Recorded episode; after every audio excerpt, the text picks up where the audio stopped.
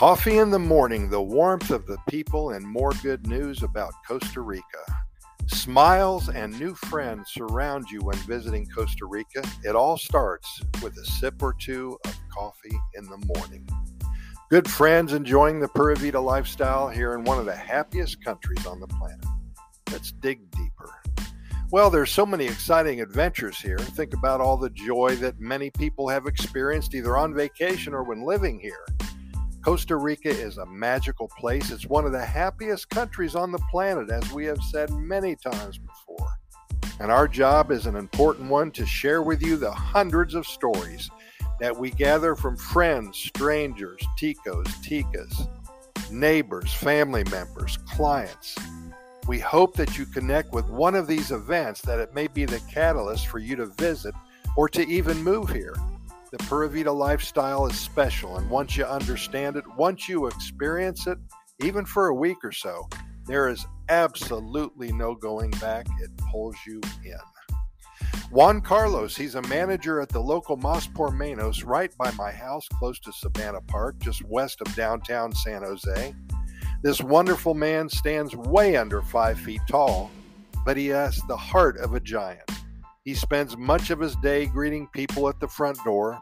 His smile generates more smiles from all who enter. For those of you who have not visited Costa Rica before, this is the norm. The ticos and ticas go out of their way to make their days and the days of others pleasant. This is a part of the Pura Vida lifestyle that we have always mentioned here on our podcast series. I often visit the cafe there, way in the back and to the left of the cereal aisle. There are always other smiling faces working as well.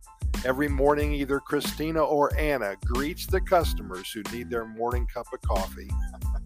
You can hear the cappuccino machine whirling and twirling and grinding away, even from the front door. And when you get a little closer, you can smell the aroma of the coffee being prepared for those lucky patrons who are waiting eagerly for that first sip.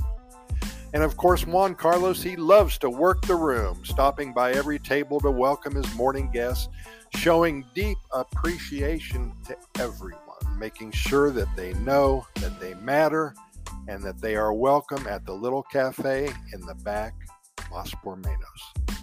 People like Juan Carlos and places like the Mas x Menos Cafe are not found on any tourist website.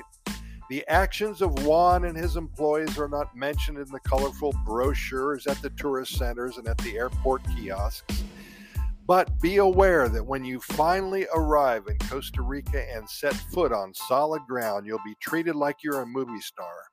There's lots of reasons why Costa Rica is one of the happiest countries on the planet. I am sharing with all of you today one of those reasons.